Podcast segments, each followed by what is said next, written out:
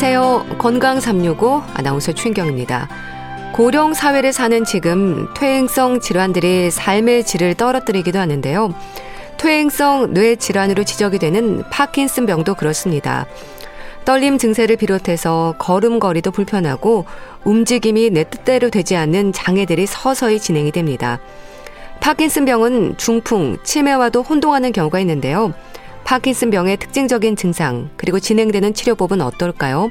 증상 완화를 위한 재활 치료도 중요하지 않을까요? 오늘은 파킨슨 병에 대해서 알아보겠습니다. 건강 365 자이언티의 양화대교 듣고 시작하겠습니다.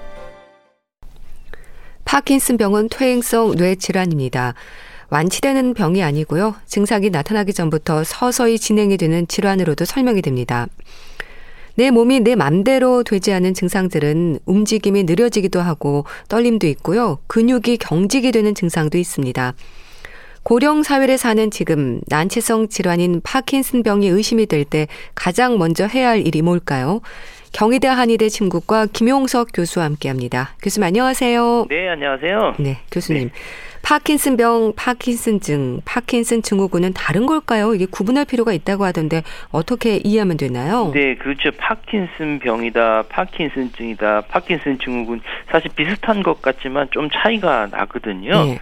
먼저 이제 파킨슨 병이라는 것은 뇌 중뇌에 흑질이라는 부위가 있는데 거기에서 이제 도파민을 만드는 세포가 퇴화해서 동작이 느려지고 뭐 손발이 떨리고 뻣뻣해지는 이런 증상이 나타나는 일종의 신경 퇴행성 질환이라고 볼 수 있고요. 네. 이 도파민이라는 건 뭐냐면 몸을 이제 원하는 대로 움직일 수 있도록 해주는 아주 중요한 신경 전달 물질이거든요. 이게 부족하게 되면 움직임이 원활하지 못해서 어, 뭐 떨리는 이런 증상이 생기고요. 네. 그런데 파킨슨 증후군이라는 건 뭐냐면 파킨슨 병 플러스라는 별명도 있는데요. 파킨슨 병처럼 도파민이 부족한 데다가 그 도파민이 작동하는 어떤 신경세포까지 죽는 병이거든요. 그래서 이제 소뇌라든지 중뇌라든지 기저역 중에 하나가 위축되어서 파킨슨 병이 나타나는 이 네 가지 증상 외에도 네. 또 증상들이 더 나타나는 거예요. 네. 이 파킨슨병의 증상 중에 하나로 떨림이 있어서 그런지 수전증과 혼동하는 경우도 있습니다. 원인부터 다른 건가요? 어, 그렇죠. 이제 파킨슨병이나 이제 그 수전증 같은 경우는 손떨림으로 의심할 수 있는 대표적인 질환이거든요. 네. 어, 수전증과 파킨슨병은 사실 완치가 힘든 질환이에요. 근데 이제 수전증은 이제 생명에는 지장을 주지 않기 때문에 일상생활에 큰 불편이 없다면 뭐 굳이 치료하지 않아도 되는 그런 질환이지만 네. 이 파킨슨병은 이 몸이 점점 서서히 굳어가서 결국에는 죽게 되는 아주 무서운 질환이기 때문에 네. 초기에 정확한 진단과 또 적극적인 치료가 필요하기 때문에 감별이 필요하거든요. 네. 어, 수전증과 파킨슨병을 감별하려면 먼저 떨리는 시기가 조금 틀려요.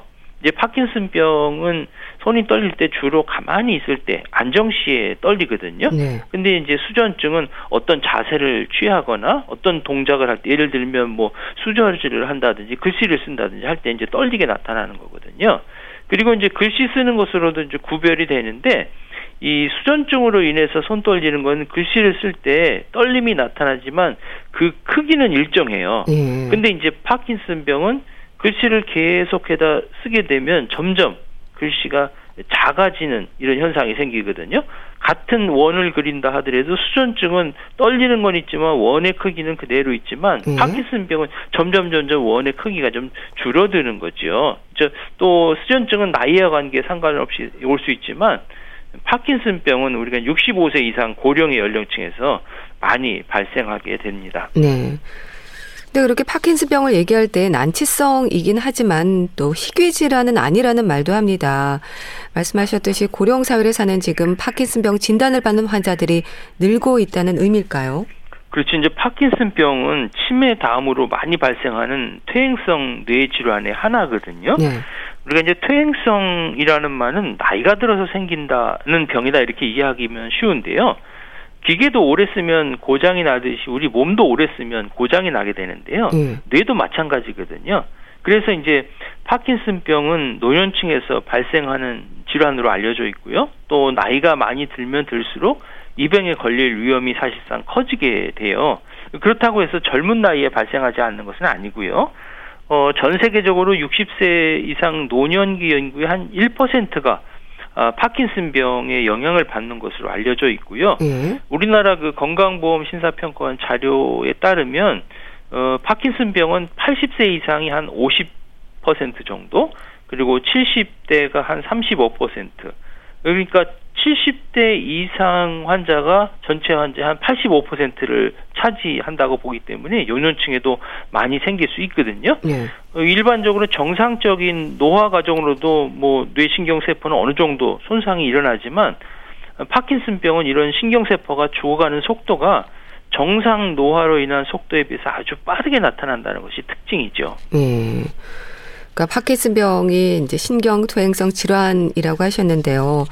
근데 같은 나이라고 해도 모두가 파킨슨병의 위험이 있는 건 아닐 텐데 어떤 병이고 어떤 분들에게 발병 위험이 있는 걸까요? 네, 네. 사실 왜 파킨슨병이 발병하는지 아직 명확하게 밝혀지지는 않고요. 네. 나이가 뭐 많은 관련이 있다고 하지만 앞에 말씀대로 어떤 사람은 걸리고 어떤 사람은 안 걸리잖아요. 네. 그래서 그 어, 유인되는 것이 어떤 경우에는 이제 연구된 거는 뭐 제초제나 살충제 같은 농약 성분이 노출되거나 아니면 뭐 이산화질소 같은 대기 오염 물질 이렇던 환경 인자가 이 파킨슨병의 위험을 증가시킨다고 보고 되고 있지만 아직까지 음. 모든 환자에게 적용할 만큼은 그렇게 확신하지는 않고요. 또 유전적 요기도 사실 또 마찬가지인데요. 네. 어, 한의학적으로 보거나 아니면 이 환자들의 어떤 유형을 보게 되면 어, 이런 발병 위험이 높은 사람들을 보면 수면 장애 있는 분들이 있어요. 네. 그러니까 불면증이 또 이런 파킨슨병 환자를 괴롭히는 증상 중의 하나이고요. 또 하나는 어, 피곤하고 힘이 빠지고 기운이 없는 이런 증상들이 있을 경우에도 마찬가지로 파킨슨병이 잘 발생될 수가 있는 것을 볼 수가 있습니다. 네. 비슷한 증상을 보이는 질환들이 있어서 잘 살펴야 할 것 같은데요.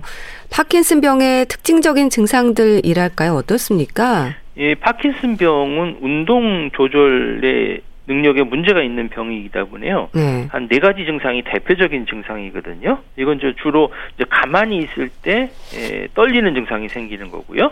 그 다음에 이제 몸이 뻣뻣해지는 이런 강직 같은 현상이 생기고, 그 다음에 움직임이 늦어지는 운동 완서라고 해서요.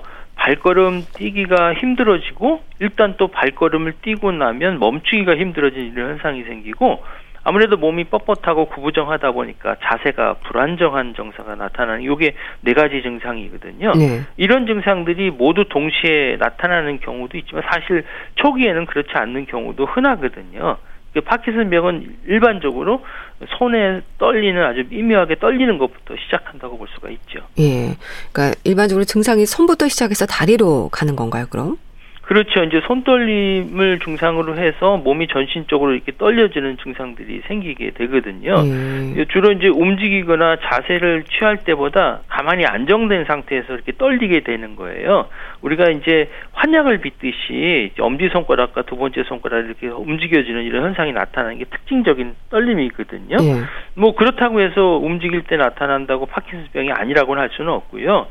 또 한 70% 환자들에게서 떨림이 나타나면 손과 다리 어느 한쪽에서 먼저 나타나는 경우가 사실 많거든요. 대부분 떨리는 거는 주무실 때 없어지거든요. 네. 그리고 스트레스 받는 동안에는 정도가 조금 심해지는 경향이 보고요. 또 환자 스스로가 떨림에 집중하는 경우에 조금 이런 떨림이 떨어지는 이런 현상이 나타나게 됩니다. 네. 또 뻣뻣해지는 강직 증세나 표정도 없어지고요. 발음도 안 되고 목소리도 좀 작아진다고 하던데요. 교수님, 파킨슨병에도 진행 단계가 있는 건가요? 네, 이제 몸이 뻣뻣해지는 강직이 있으면 이제 다른 사람이 그 환자분의 팔을 이렇게 피게 하게 되면 마치 일부러 그걸 안 필라고 힘을 주는 그런 음. 느낌이 드는 게 이제 강직이거든요. 네. 이제 전형적인 경우에는 이 팔을 굽힐 때 마치 납으로 만든 파이프를 굽히는 것 같은 그런 뻑뻑한 느낌이 들고요. 음. 또 천천히 굽히다 보면 톱니바퀴를 돌리는 것처럼 드드드득 하는 이런 아. 느낌이 오게 되고요. 네. 또 목소리가 이제 톤이 변하거나 또 어눌하게 발음이 좀 부정확하고 또 말의 속도가 조금 느려지는 이런 형태가 나타나는데 이런 경우는 뭐 파킨슨병 초기 증상이라고 볼 수 있고요. 네. 또 파킨슨병 환자들을 보면 얼굴 표정이 좀 감소 없어지는 거죠. 그런데 마치 이제 가면을 쓴 것처럼 무표정한 이런 얼굴 형태를 갖게 되는데요. 이런 경우는 이제 몸이 뻣뻣해지고 굳어지면서 나타나는 현상이라기보다는 몸의 움직임이 느려져서 나타나는 증상이라고 볼 수 있고요. 네. 그리고 대부분의 파킨슨 병은 서서히 병이 진행되는 양상을 나타내거든요. 어, 증상이 더 이상 악화되지 않고 초기의 상태를 계속 유지하는 경우도 있지만 이 파킨슨병 자체가 완전히 없어지는 경우는 없습니다. 예. 그래서 아주 서서히 시작되고 조금씩 진행되기 때문에 언제부터 병이 시작됐는지 사실 정확하게 알기가 어렵거든요. 그래서 앞에 말씀드린 특징적인 증상이 나타나기 뭐몇년 전부터 어떤 막연한 증상을 호소하는 분들이 상당히 많은데 예를 네. 들면 뭐 피곤하다, 무기력하다, 팔다리가 좀 기분이 이상하다, 또 뭐 쉽게 화를 낸다, 뭐 이런 현상들이 나타나는 경우도 있습니다. 네.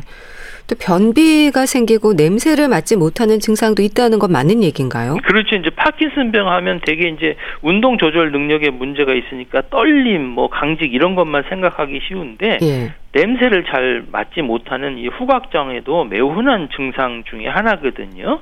대개 이제 이런 증상들은 이런 움직임에 어떤 이상이 생기기 한 몇 년 전부터 뭐 냄새를 맡지 못하거나 아니면 변비가 생기거나 또는 뭐 자면서 악몽을 꾸고 뭐 소리를 지르거나 하는 이런 잠버릇이 생기게 되기 때문에 만약에 이런 것이 이제 전조 증상이 될 수도 있기 때문에 이런 증상들이 발생되면 일찍 진단받고 어, 관리하시는 게 좋겠죠. 네. 이런 다양한 증상들이 모두 나타나는 건 아닌 거죠? 그렇죠. 이게 병이 다 손발 한꺼번에 나타나기보다는 조금씩 조금씩 진행한다고 볼 수 있겠고요. 네. 또 움직임이나 이런 떨림 증상도 신체 어느 한쪽에만 나타나지만 이 병이 진행하면 될수록 오른쪽 왼쪽 모두 또 나타나는 이런 특징이 있습니다. 네.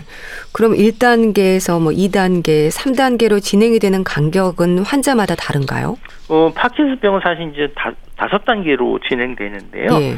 먼저 첫 번째 단계는 이제 떨림이나 이런 강직이 한쪽 팔이나 다리에만 있게 되는 경우고요. 네. 이게 또 진행하면 2단계가 들면 이런 떨림이나 강직이 양쪽 팔다리로 나타나게 되고요. 그렇기 때문에 이렇게 된 경우에는 혹시 중풍이 아닌가 이게 오해가 될 수도 있어요. 그리고 이제 3단계로 되면 넘어질 듯하게 비틀비틀 거리는 현상이 생기고 음. 또 4단계가 되면 혼자 일어나지 못하고 뭐 다른 보조기구가 필요하게 되고요. 마지막 5단계가 되면 누워서만 지내게 되거든요. 이런 운동 증상 외에도 뭐 소변에 이상이 생기거나 냄새라든지 변비, 우울감, 불안 뭐 이런 증상들이 같이 나타난다고 볼 수 있기 때문에 네. 환자들의 삶의 질이 많이 떨어지게 되죠. 네. 그럼 파킨슨병 환자들은 시간이 지날수록 점점 움직이지 못하게 되면서 결국엔 휠체어나 누워 있어야 하는 상태로까지 이어지는 건가요? 그렇죠. 이제 파킨슨병 말기 단계인 뭐 4단계, 5단계가 되면 증상이 심해져서 혼자 서거나 일상생활 하는데 상당히 어려워지거든요. 그렇기 때문에 누군가의 도움이 필요한 그런 시기가 되기 때문에 네. 뭐 휠체어를 타거나 또 그렇지 않으면 더 진행되면 누워 지낼 수밖에 없어요. 그런데 문제는 이런 경우에 인지나 어떤 정신적인 문제도 심각해지기 때문에 환각이나 망상하는 이런 증상도 나타날 수가 있죠. 네. 그 심리적으로도 변화가 좀 생길 것 같은데 스스로도 당황스럽고 우울감이 생기지 않을까요? 그렇죠. 이제 파킨슨 병으로 거동이 불편해지면 일상생활하는데 자기가 가고 싶은데도 마음대로 못 가고 가더라도 막 불편해지니까 무력감을 느끼게 되잖아요. 네. 그러다 보면 여러 가지 합병증에 노출될 수도 있는데 대표적인 게 이제 우울감이거든요. 물론 이제 파킨슨병 환자분들이 우울한 기분을 느끼는 경우도 많은데 네. 이거는 이제 병에 대한 정상적인 어떤 반응으로도 나타날 수 있고요. 또 하나는 뇌 안에 어떤 유지되었던 신경 전달 물질들이 깨지는 이런 생물학적 요인으로 나타날 수도 있죠. 음. 이것 때문에 수면 장애로 고생하는 분들도 있을 것 같습니다. 그렇죠, 그렇죠. 파킨슨병은 운동 기능 증상 그 외에 또 크게 이제 자율신경계 이상이나 감각 기능이라든지 정신이라든지 수면 장애 등을 크게 나눠볼 수 있거든요. 네. 어, 파킨슨병 자체 증상으로 몸을 가누기가 힘들게 되면 이런 불편함 때문에 사실 잠들기가 또 어렵게 돼요. 그러다 보면 어, 환자에게 실제로 문제가 많이 되는 경우는 자다가 이제 자꾸 깨는 이런 현상이거든요. 예. 또 수면 중에 악몽을 꾸고 소리를 지르거나 몸을 심하게 움직여서 주변 사람을 놀라게도 하고 또 수면에 방해를 받는 일이 자주 생기게 되죠. 네. 파킨슨병으로 시작해서 치매로 이어지기도 할까요? 네, 많은 분들이 물어보시는 건데요. 네. 이제 파킨슨병과 알츠하이머 치매는 사실 예, 같은 퇴행성 뇌질환이지만 병이 시작되는 시점이 조금 다릅니다. 또 쉽게 말하면 치매는 어, 알츠하이머 증상인 인지 기능 장애로 시작해서 운동 장애로 진행되고요. 예. 파킨슨 병은 주로 운동 장애 증상에서 시작해서 인지 기능 장애로 이렇게 진행되거든요. 그러니까 알츠하이머 치매는 깜빡깜빡하는 증상이 시작이 된다면 파킨슨병은 주로 손떨림 증상으로 시작되고요. 그런데 이제 전체 파킨슨병 환자의 약 40%가 치매로 전이된다고는 알려져 있습니다. 네.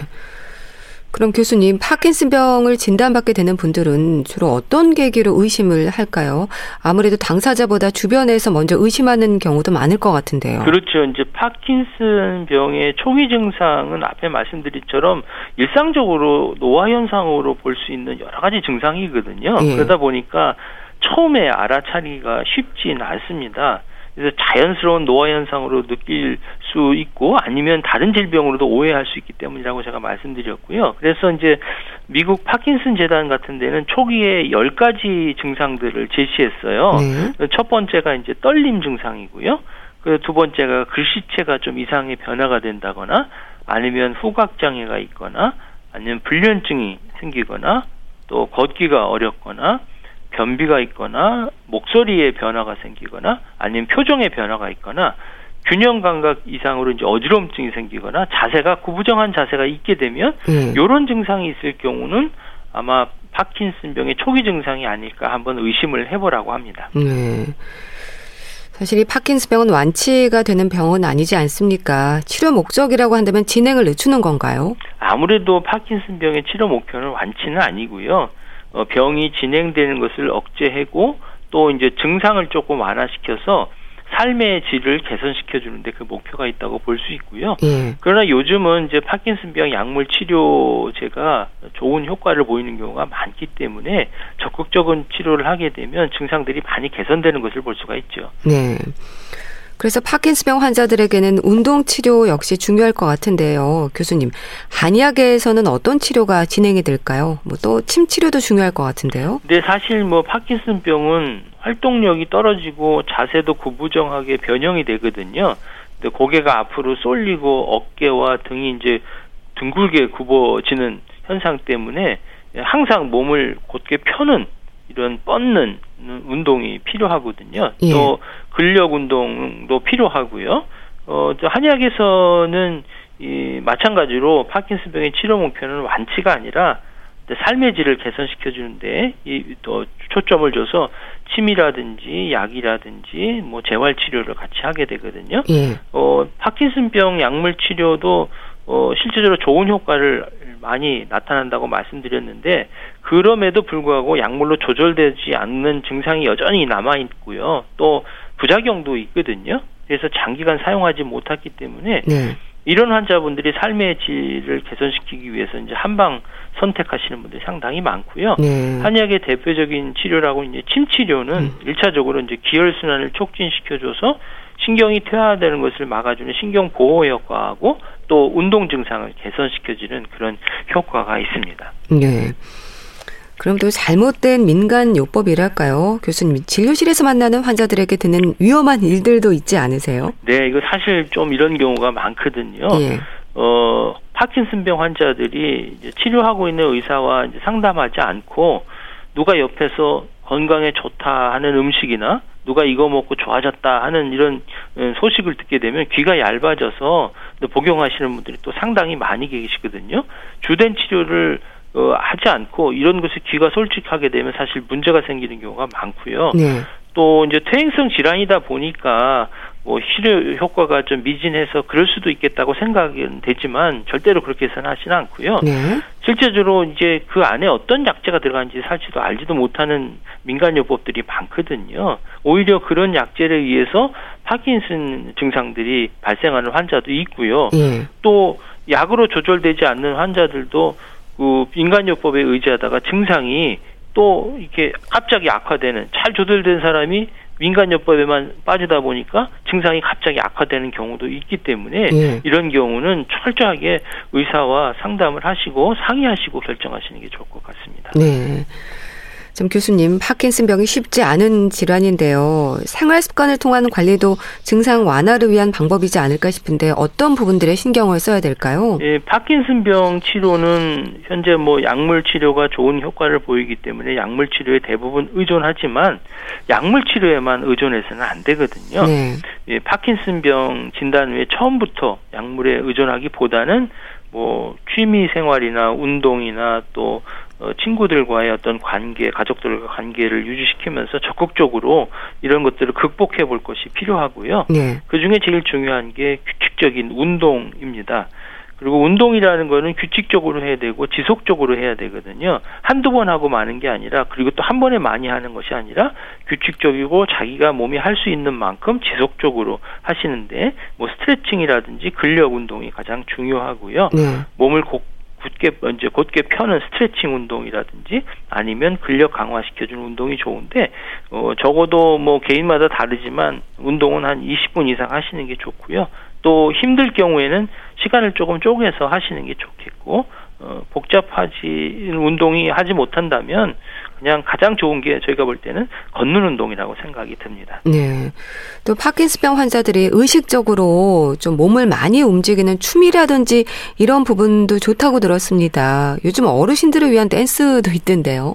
네, 이제 운동 조절 기능에 문제가 있기 때문에 또 뻣뻣해지고 동작이 느려지기 때문에 이런 뭐 춤이라든지 또 이런 운동들 기공요법이라든지 하시는 것은 도움을 주지만 네. 너무 지나치게 또 강한 운동을 한다든지 아니면 과격하게 음, 몸을 움직이는 운동을 한다든지 중심을 못 잡기 때문에 네. 오히려 문제가 생기니까 가볍게 해주시는 게 좋지요. 네. 이 뒷모습을 확인하고 또 살피는 가족들의 노력도 중요하겠죠. 아무래도 이제 파킨슨 병은 사실 뒷모습을 보면서 우리가 많이 발견하는 경우가 많거든요.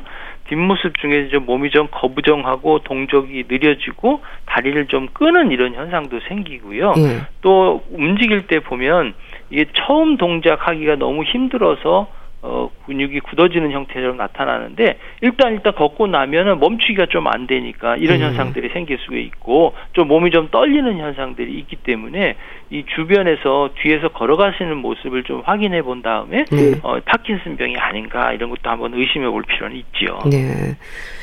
어, 지팡이 같은 것도 도움이 될까요? 어, 아무래도 중심을 잡지 못하고 떨리는 증상들이 있잖아요. 어르신들 같은 경우는 지팡이 잡는 것을 되게 꺼려하는 경우가 상당히 많으신데 음. 파킨슨병 환자분인 사람 지팡이를 짚는 게 중요하고요. 이래서 중심을 잡아서 넘어지지 않게 하는 게 상당히 중요하거든요. 이 넘어지게 되면 이제 파킨슨병 환자들의 위험 중에 하나가 낙상으로 인해서 골절로 문제가 생기는 경우가 많거든요. 음. 부끄럽다고 생각하지 마시고 지팡이 짚고 균형을 잡고 한 걸음 한 걸음 이렇게 걸어 보시는 게 좋을 것 같습니다. 네. 자, 교수님, 파킨슨병 치료를 받는 환자들에게 또 어떤 말씀으로 힘을 주세요? 강조하고 싶은 말씀 해주세요.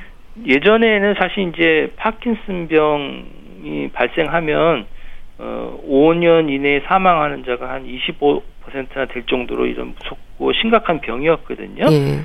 그래서 그런지 몰라도 어, 대부분의 환자분들은 파킨슨병 진단을 받으면 그때부터 왜 내게 이런 병이 생겼을까? 내가 뭘 잘못해서 이런 병이 음. 생겼을까? 하는 이런 자책감과 비통감을 조금 많이 느끼는 분들이 상당히 많으세요. 네.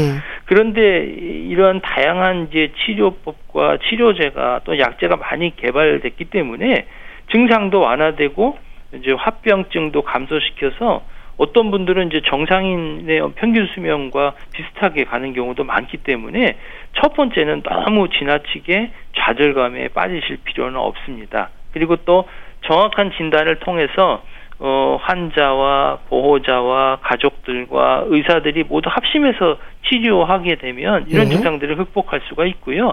무엇보다 중요한 게 긍정적인 마음을 갖는 것이 건강 관리에서는 상당히 중요하고 그렇기 때문에 해야 될 일은 뭐냐면 지금까지 해왔던 일상 생활들을 계속해서 포기하지 말고 하시는 게 좋고요. 네. 무엇보다도 어, 스트레스가 만병의 근원이기 때문에 늘 즐거운 마음, 긍정적인 마음 가지시고 또 하나는 가족들과 친구들과 함께 어울리는 이런 생활들을 계속해서 유지하시는 게 좋을 것 같습니다. 네, 말씀 잘 들었습니다. 자, 오늘은 파킨슨병에 대해서 자세히 짚어봤는데요. 경희대 한의대 침구과 김용석 교수와 함께했습니다. 감사합니다. 네, 감사합니다. KBS 라디오 건강 365 함께하고 계신데요. 제프 버넷의 Call You Mine 듣고 다시 오겠습니다.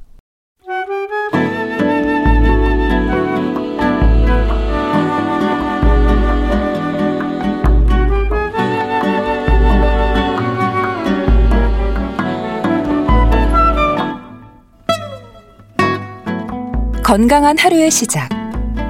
KBS 라디오 건강 365. 최윤경 아나운서의 진행입니다.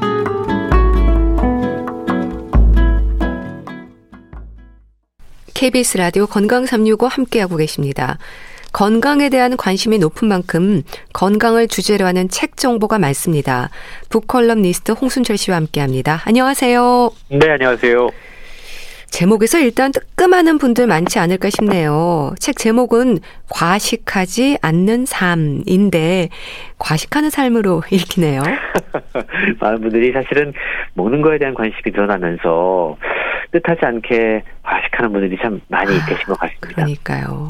네, 참 다양한 먹거리가 넘쳐나고 있고요. 특히 오랜 팬데믹 상황에서 사람들이 뭐 여행도 가지 못하고 여러 가지 욕구가 가로막히면서 먹는 걸 통해서 해소하려는 분들이 참 많이 있습니다. 네. 그리고 먹방이라든 쿡방이라든가 TV만 틀면 먹는 것에 대한 컨텐츠가 범람하면서 참 우리의 넘치는 식욕을 절제하는 게 쉬운 일이 아닌데요. 무심코 먹고 먹고 먹다 보면 이 과식의 늪에 빠져들기 십상입니다. 예. 사실 그런 말 있잖아요. 적게 먹으면 의사도 필요 없다. 아, 맞아요. 근데 우리는 식욕을 절제하면서 길고 가늘게 살기보다 까짓 거 먹고 싶은 음식 음. 실컷 마음껏 먹으면서 굵고 짧게 살아보자 이렇게까지 이야기를 하고 있습니다. 어떻게든 빨리 끼니를 해결하는 것이 일상이 됐고 네. 또 식습관이 고도로 서구화되다 보니까 건강이 위협당하고 있는데요. 일본의 권위 있는 소화기외과 전문의 이시구로 세이지가 오늘 소개해드리는 과식하지 않는 삶의 저자입니다. 네. 저자는 책을 통해서 배가 부를 때까지 먹고 그리고 그 이후에 잠자던 나쁜 습관을 버리고 실제로 저자 스스로 소식 생활을 시작해서 온몸으로 터득한 건강법을 있거든요. 네. 이걸 책을 통해 이야기를 하고 있는 아. 거죠. 자신의 이야기가 상당히 많이 소개가 되고 있는데요. 네. 뿐만 아니고 최신의 의학 연구들을 바탕으로 적게 먹는 소식이 어떻게 우리 몸의 면역과 대사 시스템에 영향을 미치는지 그리고 그걸 통해서 어떻게 건강이 개선되고 결과적으로 수명이 연장될 수 있는지를 소개하고 있다라는 겁니다. 저자는요, 무엇을 먹는가만큼이나 어떻게 먹는가가 중요하다라고 이야기해요. 예. 그리고 어떻게 먹는가도 중요하지만 언제 먹는가도 중요하다라고 이야기합니다. 뿐만 아니고 언제 먹는가만큼이나 먹지 않는가도 생각해 봐야 된다라고 이야기를 하고 있습니다. 네. 근데 무엇을 언제 얼마나 먹는가 소식과 과식 사이에 적당함을 유지하는 게 쉽지 않습니다. 그럼 저자는 좀 잘하고 있는 분이세요? 처음에는 잘 못했는데요. 네. 이 소식을 실천하면서 자기 몸에 변화가 생기는 걸 느끼고 지금은 그 습관을 꾸준히 유지하고 아, 있다고 그럽니다. 그렇군요. 그리고 식사, 운동, 수면, 해독, 질병 관리에 이르기까지 자신이 직접 실천하고 있는 그래서 검증된 소식 생활을 책을 통해 이야기를 하고 있는 거죠. 먹는 것만 중요한 것이 아니라 전반적인 건강 습관도 함께 소개를 하고 있는데요. 네. 사실 의사분들 가운데 의외로 자기 몸을 잘잘못 챙기는 분들이 많이 계십니다. 맞아요. 예. 저자도 45살까지 개인 시간을 모두 진료에 쏟아부으면서 정신없이 바쁘게 생활하는 대학병원 외과 의사였어요. 네. 외과의 아침에 시작한 수술이 밤 9시 넘어 끝나는 일이 다반사였고 불규칙한 식생활로 몸이 만신창이가 되었다고 그럽니다. 아무 때나 마음 내키는 대로 먹고 귀찮아서 운동하지 않았고 늘 수면 부족에 시달리고 또 스트레스 때문에 폭음과 폭식으로 이걸 해소하는 무절제한 생활이 계속됐다고 그럽니다. 그러다가 어느 순간 자신의 건강이 눈에 띄게 나빠진 걸 느끼게 된 거죠. 네. 근데 그때부터 건강 관리에 제대로 신경을 쓰게 됐고요. 무엇보다 음식을 절제해서 소박하게 먹고 절도 있는 식습관을 실천하는 소식 생활을 시작했다고 그래요. 예. 근데 이걸 통해서 건강 상태가 좋아지자 건강 문제로 자신과 비슷한 고민을 하고 있는 사람들에게 힘이 되고 싶다는 생각에 소셜 미디어를 통해서 그 경험을 공유를 하고 있고요. 건강 코치로까지 활동을 하고 있습니다. 음. 그리고 이번에 책을 통해서 보다 심층적으로 자신의 건강 관리 습관을 이야기를 하고 있는 거죠. 네. 그러니까 정말 외과 의사의 일이 참 불규칙하잖아요. 수술 한번 들어가면 몇 시간씩 이어지기도 하는데 식사를 제때 하기도 어려웠을 것 같습니다. 그래서 경험담이라서 이 책에서 공감되는 부분도 많겠어요. 그렇습니다. 세상에 얼마나 많은 건강 비법이 있습니까? 또 얼마나 많은 건강 용품이 있습니까? 음, 그러니까요. 저자는요, 지금까지 수많은 여러 가지 정보들을 접했지만, 이거 하나면 건강해질 수 있다. 라는 대단한 비법은 아직 발견하지 못했다라고 고백하고 있습니다. 네. 그렇다면 현재 시점에서 실천할 수 있는 그래도 가장 믿을 만한 방법은 과식하지 않고 건강하게 먹고 절도 있는 식습관을 실천하는 일이라는 것이죠. 예. 여기에다가 인간관계에서 스트레스를 받지 않는 생각법이 더해진다면 건강에 대한 불안은 사라질 것이다라고 조언하고 있는데요. 생각해보면 정말로 그렇더라고요. 네. 우리가 소식 생활을 해야 되는데 이걸 지속할 수 있기가 상당히 어렵습니다. 근데 그러기 위해서는 몇 가지 비결들이 있어요. 몸에 꼭 필요한 영양소를 제대로 섭취를 해야 되는 겁니다. 예. 그리고 적당한 운동으로 근력을 유지를 해야 되고요. 충분한 수면 시간을 확보해야 되고 스트레스를 제때 해소하는 겁니다. 왜 어릴 때 할아버지 할머니들이 그렇게 강조하던 건강한 생활 습관 있지 않습니까? 잘 먹고 잘 예. 자고 예. 이가 다 연결되어 있다는 거죠. 저자가 책을 통해 무엇보다 강조하는 건 과식하지 않는 삶인데요. 우리가 지금은 하루 세 끼를 당연하게 여기서 살고 있잖아요. 그런데 인류가 인류학의 역사를 가지고 볼 때 하루 세 끼를 챙겨 먹기 시작한 것은 17세기 이후부터였다고 아, 그럽니다. 그렇군요. 그 전까지는 아침, 저녁으로 보통 하루 두 끼를 챙겨 먹는 게 일반적이었어요. 물론 먹을 게 부족했던 탓도 있었을 겁니다.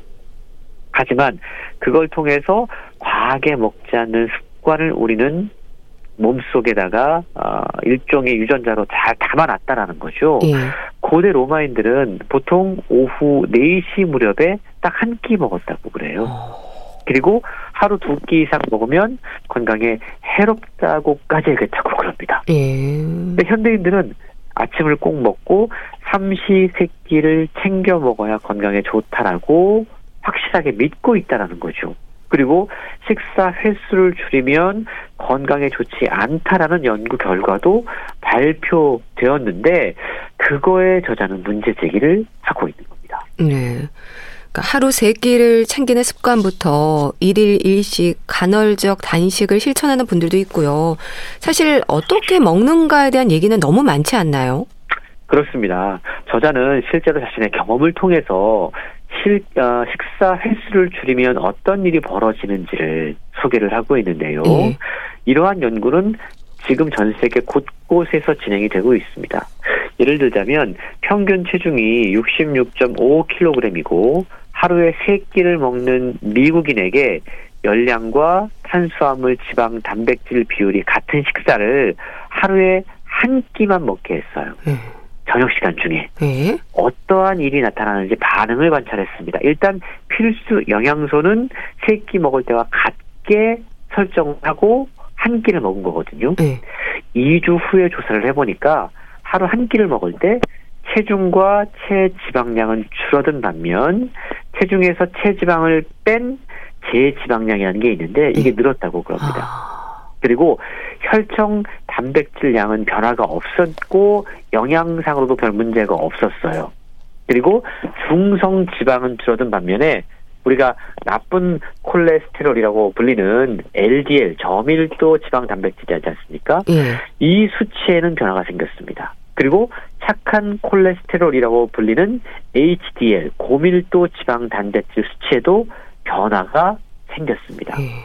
일반적으로 중성 지방이 높고 고밀도 지방 단백질 콜레스테롤 수치가 낮을 때 저밀도 지방 단백질 콜레스테롤이 심장병을 유발할 위험이 커지는데요.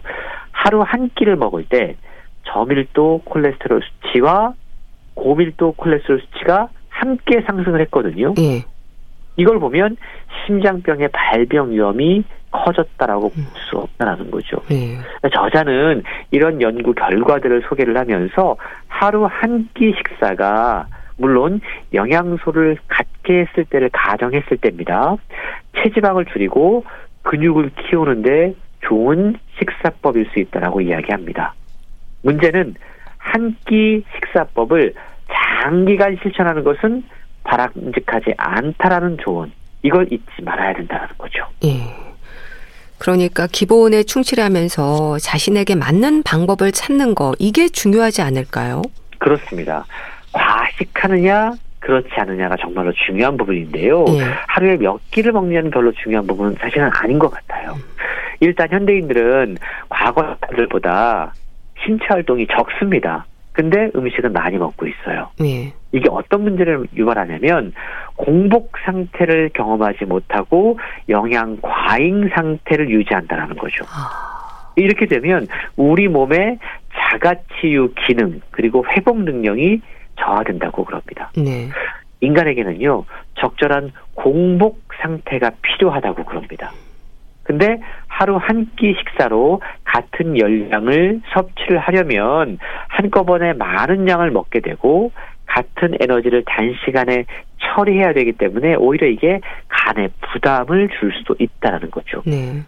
식사 횟수를 줄이거나 늘리면 탄수화물, 지방, 단백질, 주요 영양소에서 얻는 에너지 비율이 변하기 때문에 같은 열량을 유지하는 일정한 조건을 설정하는 조치가 반드시 필요한 이유인데요. 예. 그리고 식사 횟수를 줄이더라도 언제 먹는가가 중요합니다. 음. 예를 들어서 다음에 음식을 섭취하면 1.5배 그리고 아침을 걸으면 27% 심장병 발병 위험이 증가한다고 그래요. 예.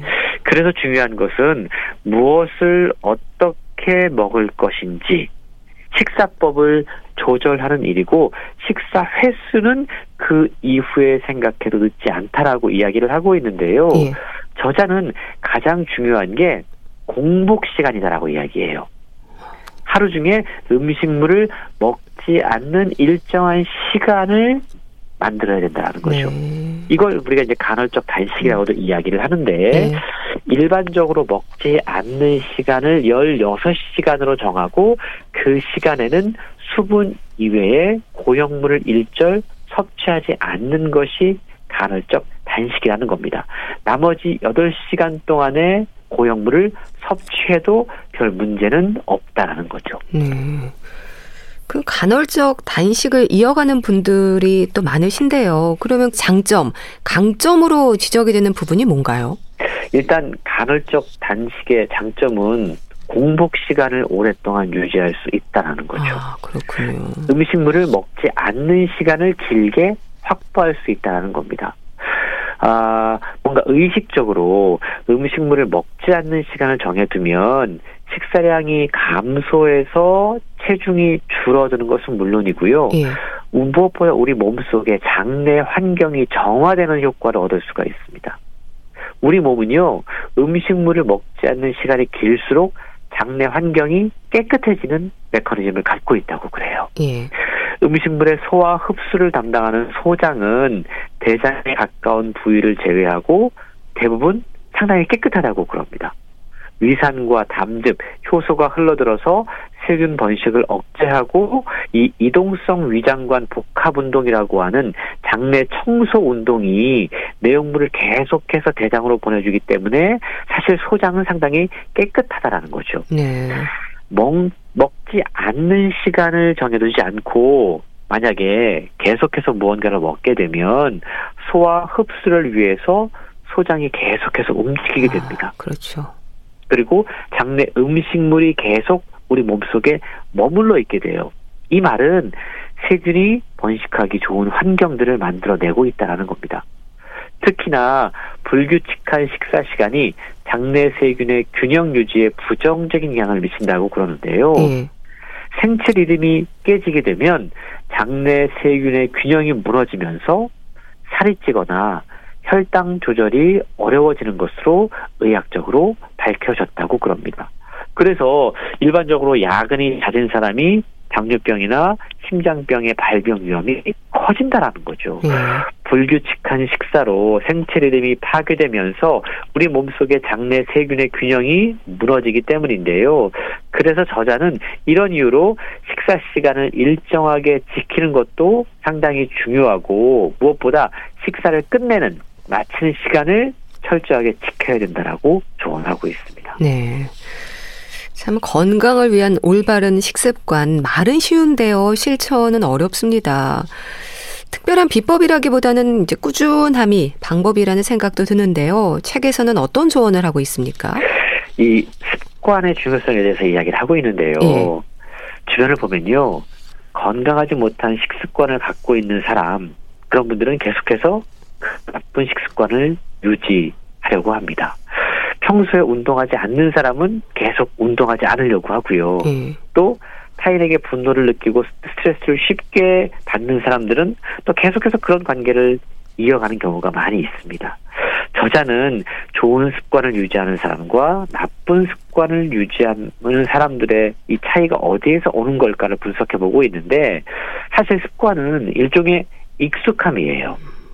우리가 모두가 아는 것처럼 어떤 행동을 습관으로 굳히려면 처음에는 작은 행동을 의식적으로 자주 반복해야 된다는 점을 기억해야 된다는 거죠. 예. 일반적으로 우리가 새로운 습관에 적응하는데 평균 66일이 걸린다고 그러죠. 아이고, 예. 제법 오랜 시간이 필요한 그렇네요. 겁니다. 간단한 습관이면 물론 더 짧은 음. 시간에 몸에 뵐 수 있을 것 같아요. 사실 습관을 만들어내는 건 뇌가 하거든요. 행동의 시작을 담당하는 뇌 영역이 대뇌 전두엽에서 기저핵으로 바뀌게 되고 그런데 지금까지 건강 관리에 뭔가 좀 등한시했던 사람이 그 습관을 바꾸고 뇌 의식 구조를 바꾸기 위해서는 시간이 필요하다는 점을 기억을 해야 된다는 겁니다. 예. 66일이라고 말씀을 드렸는데요. 먹는 시간을 의식하지 않고 수시로 간식을 먹거나 운동을 전혀 하지 않았거나 수면의 질을 의식하지 않고 지냈던 사람이 그 습관을 바꾸기 위해선 66일, 약 3개월 정도 여유 있게 새로운 습관을 몸에 기억시킬 필요가 있고 그걸 위해서 뭔가 의식적인 조치가 필요하다는 점을 저자는 강조를 하고 있습니다. 네. 그 의식적인 조치 책에 소개가 되고 있는데요. 첫 번째가 식사는 20% 적게 먹는 습관을 가져야 된다. 네. 배부르지 않게 먹는 것이 중요하다라는 겁니다. 예. 참 어려운 습관이긴 한데요. 예. 두 번째가 하루 중에 음식물을 먹지 않는 시간을 정해준다. 장내 환경이 깨끗해지고 있다는 생각을 해야 됩니다. 그 시간에. 예. 그리고 세 번째가 가공식품은 되도록 피하도록 한다. 이 가공식품이요. 장 점막을 파괴해서 대사증후군을 유발하는 경우가 많이 있다고 그럽니다. 예. 그리고 식이섬유와 항산화 물질이 풍부한 식품을 즐겨 먹어서 산화 스트레스를 줄여야 된다는 점도 강조를 하고 있고요. 또 가벼운 운동의 중요성도 이야기하고 있어요. 예. 뭐 스쿼트라든가 플랭크라든가 사실 쉽게 할 수 있는 가벼운 운동을 꾸준히 하는 것이 근력 강화에 도움이 된다고 그럽니다. 동물성 단백질과 유제품은 기호품으로 여기고 과다 섭취하지 않도록 주의해야 되고요. 네. 여러 책에서 강조하고 있는 건강 습관인데 물을 자주 마시는 습관이 도움이 된다고 그래요. 특히 먹지 않는 시간으로 정해놓은 그 시간에 충분한 수분 섭취를 통해서 건강을 지키는 노력이 필요하다라고 주자는 강조하고 있습니다. 네. 참 처음 듣는 얘기가 아니라 이미 알고 있는 부분들입니다. 언제나 실천이 문제인 거죠. 내가 알고 있는 나의 나쁜 식습관 생각해 보시면 좋겠습니다. 과식하지 않는 삶 소개해 주셨는데요. 북컬럼니스트 홍순철 씨와 함께 했습니다. 감사합니다. 네, 고맙습니다. 로꼬 펀치의 Say Yes 보내드리면서 인사드릴게요. 건강365 아나운서 최인경이었습니다. 고맙습니다.